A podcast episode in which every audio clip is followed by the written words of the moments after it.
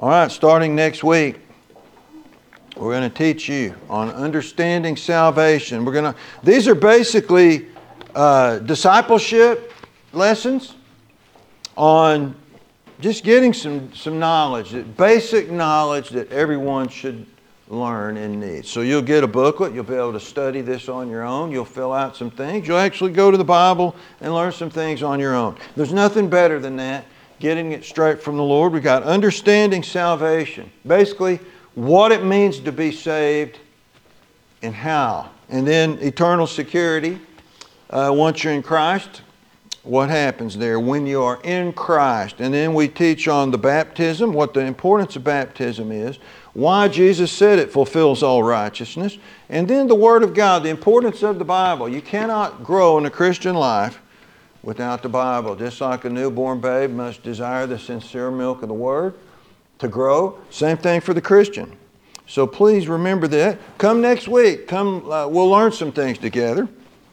We'll do it for the month of February, but we're still in January, so we're going to have regular Sunday school. Please turn to Luke, the book of Luke. Hope everyone's having a good, very good day.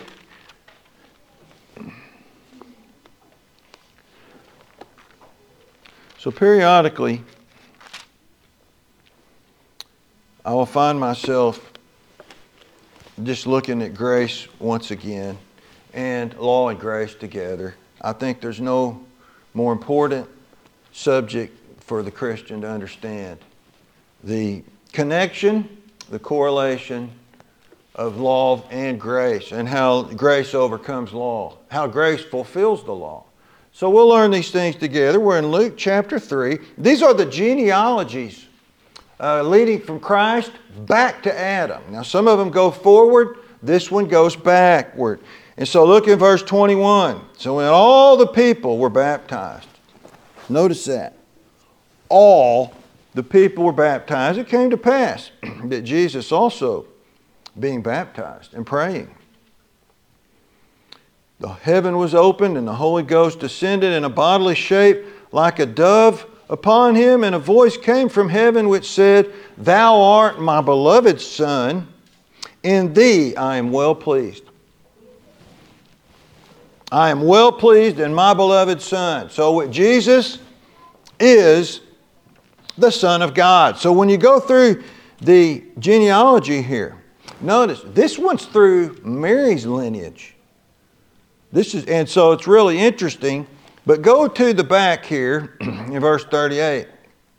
We know Christ had no true father lineage because his, his he, he was the son of David, but he's the son of God. He's born from above. He is God in the flesh. So look at verse 38. So we go through all these genealogies, and it says, which was the son of Enos, which was the son of Seth, which was the son of Adam, which was the son of God. So you find Jesus being spoken of, which we know as the son of God, and it also says that Adam was the son of God. So you have an interesting scenario. Adam's the Son of God. Jesus is the Son of God. You have all these generations sandwiched in between them that are not sons of God. And so we know that the Bible says that Adam, when he was born, he was not only the first man, he was the first Adam. And then in 1 Corinthians 15 43, it calls Jesus the last Adam. Uh, I think that's interesting. There will never be a need for another Adam. Jesus is the last Adam, not the second. Some people call him the second. The Bible calls him the last Adam. And so, and this is significant because both men began something and both men ended something. So we know Adam began the human race. All came through Adam. We also know that because of Adam, death began It's found all throughout the book of uh, Romans chapter 5. And then he ended life for everyone. He, he, death began, life ended. That's what happened with Adam. So, but the second Adam, Jesus, when he came, he ended death, he began life, and he began a new race called the sons of God. I just find that's kind of interesting. Jesus did the opposite of what the first Adam did, and I just wanted to, to bring that up as a precursor to the lesson because the last Adam, Jesus Christ, came to save and to remedy what the first Adam lost through sin. And so here's a little side uh, truth here, a little side note that I wanted to say is that everything seeds and reproduces after its kind. Everything. Adam produces men. You know, the son of Adam, which was, which was Seth here, he's the third born of Adam, had Cain, then Abel, then Seth. But so uh, Seth was the son of Adam. He was made in the similitude of Adam, not in the likeness of God. Adam was made in the likeness of God. Adam fell from the likeness of God through transgression. His son, who he gave birth to, or begat, biblically the word is begat, his son Seth was what? He was a man. He was the son of Adam, not the son of God. Adam was made the son of God as a full grown man, probably 33 years old. Uh, Adam's children came after sin, therefore, they were born after his similitude, uh, born in sin. Jesus has a seed, according to Psalm chapter 22, and Jesus' children came after he defeated sin, so they're born of him. Now they are called the sons of God. John 1 12, as many as received him. To them gave he power to become the sons of God, even to them that believed on his name. So he turned around and remedied everything. It's not finished, it's not complete. Uh, what God did is it's an amazing journey here from Adam to Jesus. And us who are born of, if you go to 1 Corinthians 15, it plainly says, if you're, if you're born of this earth, you're of this earth. You're terrestrial. You're a, you, you belong on the earth. Our bodies belong on the earth. Uh, we are of the earth. If you get born from above, Jesus Christ, get born of the Spirit from above. You are fit for heaven. You get a celestial body at the resurrection. So Jesus came to restore all things, and He will. Now, uh, now, let's get to the lesson. Turn to John chapter 1. He will restore all things that Adam lost. So we know that with Adam came sin and death, and death passed upon all men, for that all have sinned. And so with Adam's sin, he ended life. Everyone must die. And so Jesus came to remedy that. And let's look at this John chapter 1, verse 16. Well, let's look at verse 15. John bare witness of him, this is of Jesus Christ, at his baptism, but John bare witness of him, this was he of whom I spake. He that cometh after me is preferred before me, for he was before me. And of his fullness have we all received, and grace for grace. For the law was given by Moses, but grace and truth came by Jesus Christ. Notice, Moses and law came before Jesus and grace, after Adam, in between. Moses' law came to enforce the law of sin. Now, all men, all men died because of sin. We were born in sin. And God brought the law of God, the first five books of the Bible. He brought the law, and the law came hard. You know why? To make sin exceeding sinful, to reinforce the fact that men are sinners and cannot save themselves. He gave them a law they could not keep. Now we, they tried, it, they, they uh, benefited from the law. They were blessed because of their attempt to bring the law, but you cannot live the law of God being born in sin. Why? You're born wrong. You just, we are born wrong. So God, the Bible says that the law brought the knowledge of sin. You know, sometimes you don't know what you are until you're told, until you see it, and then you're persuaded of what you are. And sin became exceeding sinful because the law was so hard. Uh, the law is so hard to live. It says that all of us are sold under sin. We're guilty before God, empty and vain because of Adam. So God's law is the precursor to grace.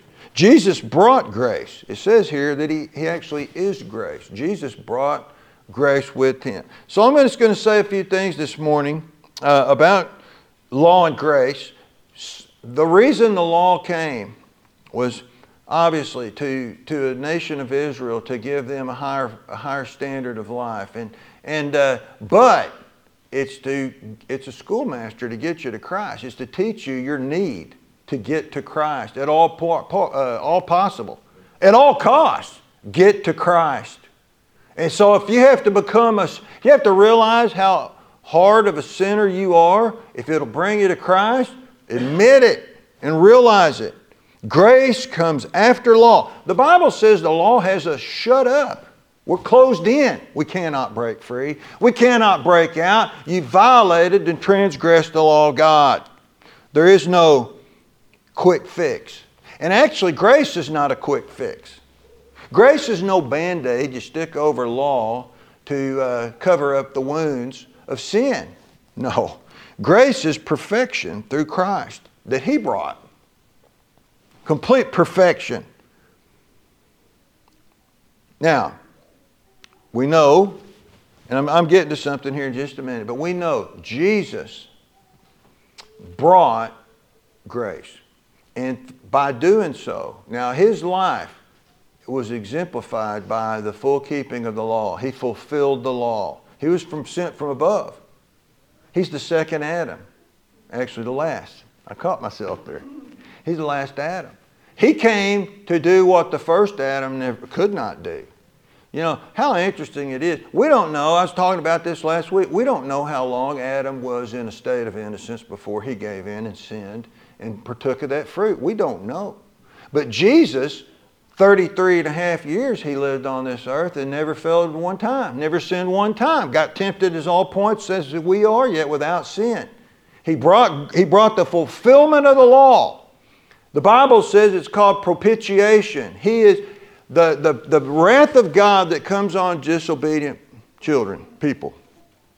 Jesus appeased the wrath of God with his own life, with his death, and his resurrection. It's satisfaction over the broken law. God accepted Jesus Christ as the propitiation for our sins. So grace is the fulfillment of the law through Christ. Grace establishes the law. Grace fulfills the law perfectly through Christ in us. You know, it, even actually says, How could God who, knowing what we are, be just in justifying us. How is that a just thing that God can justify sinners who broke the law, such as us? Well, Jesus fulfilled the law, and we, we actually fulfilled it in Him. You're, when, you, when you believe on Jesus Christ, you get put into Christ. We go into Him, and we are a part of His body. We receive of His life, and we go into Him. Therefore, we fulfilled the law in the one we are a part of. There's no other possible way. And we are just. And it's called imputation. So let me give you some what I think are some great statements this morning. Number one, law demands righteousness from men. It's a demand. It's not a suggestion, it's a demand of God. You must be righteous. Grace brings righteousness to men. See the big difference here? Law demands you have it, grace gives it to you. Grace, uh, through Jesus Christ, brings us, we are imputed with the righteousness of God. It's accounted unto us through His grace. So I'll say that again. Law demands righteousness from men, grace brings righteousness to men. Therefore, you're fulfilling the law because you have His grace. All right, number two, law sentences a man to death, like you did, like what happened to Adam. Grace brings a dead man to life. To where law slays us, grace revives us. Grace brings us to life. Hope that, you, that makes some sense. Number three, law demands what men must do for God. These are demands on what we must do. Is that the air conditioner? Wow. Air conditioning in late January. Law demands what men ought to do, not, not, not ought, must do for God. Grace, on the other hand, tells us what Christ did for men. It's amazing. You know, where sin did abound, grace did much more abound. Sin exceeds the curse of the law. Sin exceeds the penalty of the law in every single way. Grace abounds like an overflowing river over the law. I mean, it completely engulfs it. You think about how, how uh, guilty we are before God when we, when, we under, when we fall under the understanding, I am a sinner and I admit it. I confess before all, guilty before God. Grace comes in and completely engulfs it. Through the work of Christ. For by grace are you saved through faith and it not yourself. It's such an amazing grace that saved a wretch like me it completely engulfs it like a flowing river. Number four, law gives the knowledge of sin. It makes a sinner out of you. You know, it's funny. If you, some people are so vain and proud they won't admit they're a sinner. They won't do it. I still, I, I met people in their 50s. They'll, they will honestly say, I never did anything wrong. I said, come on. You, you're doing wrong by saying that right now. You don't you know that, by the way. You're calling God a liar. You're, you're being wrong by what you're saying right now. No, but take the Ten Commandments out and, and just show them what they really are. You are dead. You broke them all. Now, some of them in a spiritual sense or a figurative sense, some of them literally. You broke the law. Law gives the knowledge of sin. Grace puts sin away. You know, and you can't get the sin put away until you understand that you are a sinner, that, until you get to know. So, what is the amazing thing here? Well, law is a help to us. More, it, it, we look at it as all judgment. No, it's a, it's a help to us.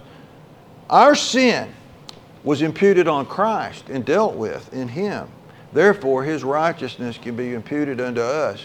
You only get it by faith and he will impute his righteousness unto you. This is the beauties of grace. I'll give you one more point. Grace brought God to man when man was put away. We're completely put away. You know, when, when Adam was, uh, when he sinned, he put himself away, did he not? He ran off and hid into, into the garden. He said, I can't be even in the presence. He heard the voice of God coming. He ran to hide.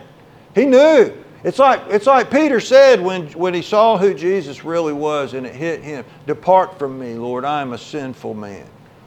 I have no, I can't be at your presence. Well, grace brings God to you. God made the amends, not us. We never could. God did this a miracle work through grace. Now look here at verse 16 verse 16. And of his fullness have we all received, in grace for grace. Here's the amazing thing grace for grace. Yes, sir. Grace. For what? God gives us grace for what? For grace. You see that? So, what is this grace that, that, that, Jesus brought the grace for? Well, it says law was given by Moses. Grace and truth came by Jesus Christ. And grace for grace. Law was, a, was grace. Okay? You know why? Law presented the problem. Law revealed a problem. I'm a sinner if the law never, if you never came to that point where you realize who your, your lost condition in Christ, you can't have grace. So law is doing us a huge favor. The Bible actually says it's the schoolmaster that brings us to Christ. Law is our teacher to tell you you need to get to Jesus Christ at all costs. Law is grace. That's the first grace. It presents the problem. It reveals the problem. then grace is the solution to the problem. Because grace is Jesus Christ. You know, be like a, a doctor diagnoses a problem. You know, a lot of times doctors can't figure it out. You can't get healed if you can't figure out what the problem is. You know? Uh, but when that doctor figures it out, what they'll always say is, "No, I figure I diagnose you got this problem. I'm sending you to a specialist. I can't fix you. I'll send you to somebody that can." All right, Doctor Law, Doctor Grace. There's your there's your Doctor Law, Doctor Grace lesson right there. Hey, you have a problem. I'll send you to who. I'll get you over to who can fix you. I can get you over to the Savior.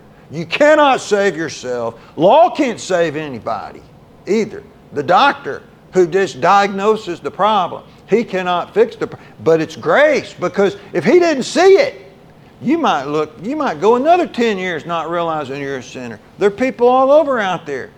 They know they're messed up. They can't figure out the problem. It's sin. I need a Savior. How amazing this is. So, what does that mean? Jesus is grace. He brings salvation and life, He brings justification, He brings the cure. So, it goes all the way back to Adam and the problems that he gave. Both are grace. The problem's grace, the solution's grace. Grace for grace. Hopefully that makes the revealing of the problem's grace, the curing of the problem is grace, and it says Jesus brings fullness. Brings fullness. Because we all know, you know, is there, it's not even possible for people to be whole and full until they get saved. They're empty. They can't figure out what it is. You know, there's a problem here. I'm empty. I'm, that's why they're always searching for something. There's a, there's a void there. Nobody can, they don't get to Dr. Law to find out, hey, my whole problem is I've sinned. I need a Savior to be, I need a Savior to get me out of this. I need a Savior to get my sin taken away. I need a heart change. I need to be reborn. That's why Jesus said, man, except a man be born again, he can't even see the kingdom of God. He can't figure out the problem. He'll never have a real life until he comes to Jesus. It's not even possible. They can try, they can go to all types of religions, they can go to all types of denominations, which they do. And they will try to add Jesus to their works. They will not allow Jesus to be grace and completely be full for them to where they have fullness, grace, for grace. What does that mean? I'm getting fully cured now. Fully cured. Listen, that's why. Listen, that's why it says. We, and if you look at verse uh, 12, power to become the sons of God. You see that right there? We can become what Adam was before the fall, but even better so, because then See, Adam had everlasting life as long as he ate of that tree, that fruit of the God. Not, uh, the, he ate of the tree of life. He had it. He, he could have eaten it and lived forever.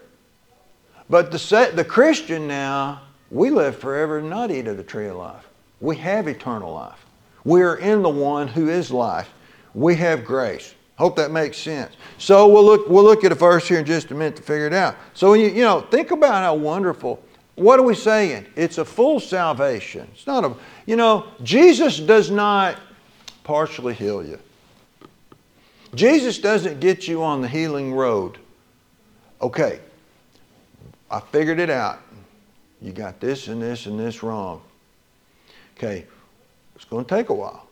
I'm going to give you some medicine. You're going to start improving. Hopefully, it's going to help you. And once it gets to this point, then we're going to do some things. That's not how salvation works. Salvation is a full,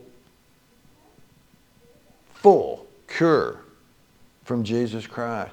It's praise the Lord for full salvation. You know, we didn't get a partial salvation, did we? We got a full salvation. God still lives upon the throne, and I know the blood still reaches deeper than the stains have gone. Man, you know, the stains are gone. The blood completely washed it away. Miracle. Why do we know we're saved? Grace. The one who brought it. And he brought a full reconciliation with our God. He put an end to all the trouble that Adam brought. Isn't that something when we think about it? Isn't that something? So Jesus said in John 8 44, you, You're of your father the devil. No less to your father you'll do. He's telling these people, You're born of the Satan. You're not born of God. Why? They're born of Adam. They're born of Adam. And sin. I was conceived in sin, and in sin my mother did conceive me. I come out of the, the womb speaking lies. Transgressor from the womb, the Bible says. You know, we come out, even a baby you know, half the time they're crying, they just want attention. And sometimes it's hard to tell. But if you get good at knowing your child, you'll know when they're lying and when they're telling the truth. Even when they're a year old, you'll figure it out quick. Because they're a liar. They, need to, they were born wrong. They didn't have the God as their father. They haven't gotten grace yet. Someday, even a child is known by his doings whether his work be good or whether it be right. That we, it's, it's, it's, in, it's in men. There's this innate need of a Savior. I need Him. But what's, once, you, once you realize you need Him, you get Him. You go to the doctor. You go to Christ. You call on Him. You shall be saved. So He put an end to all that Adam began, and He began things anew that will never end. Now it's amazing, isn't it? He put, he changed things for us. That will, will these things once they start with the second or last Adam, they'll never end. These things can't be reversed. You have salvation in Christ. You have eternal life in Christ. You're one of His own. You are born of Him. Born from, it says it right here in these verses before it, we're born from above. Amazing. Think about this. You could, you, and not a bit of it's of self. We understand that. Not a bit. I'll say this again. He put an end to all Adam began, put it all to an end. All of it. and then he began things anew that will never end. And there'll never come another Adam to mess it up. Amen to that. He is the last Adam. Amen.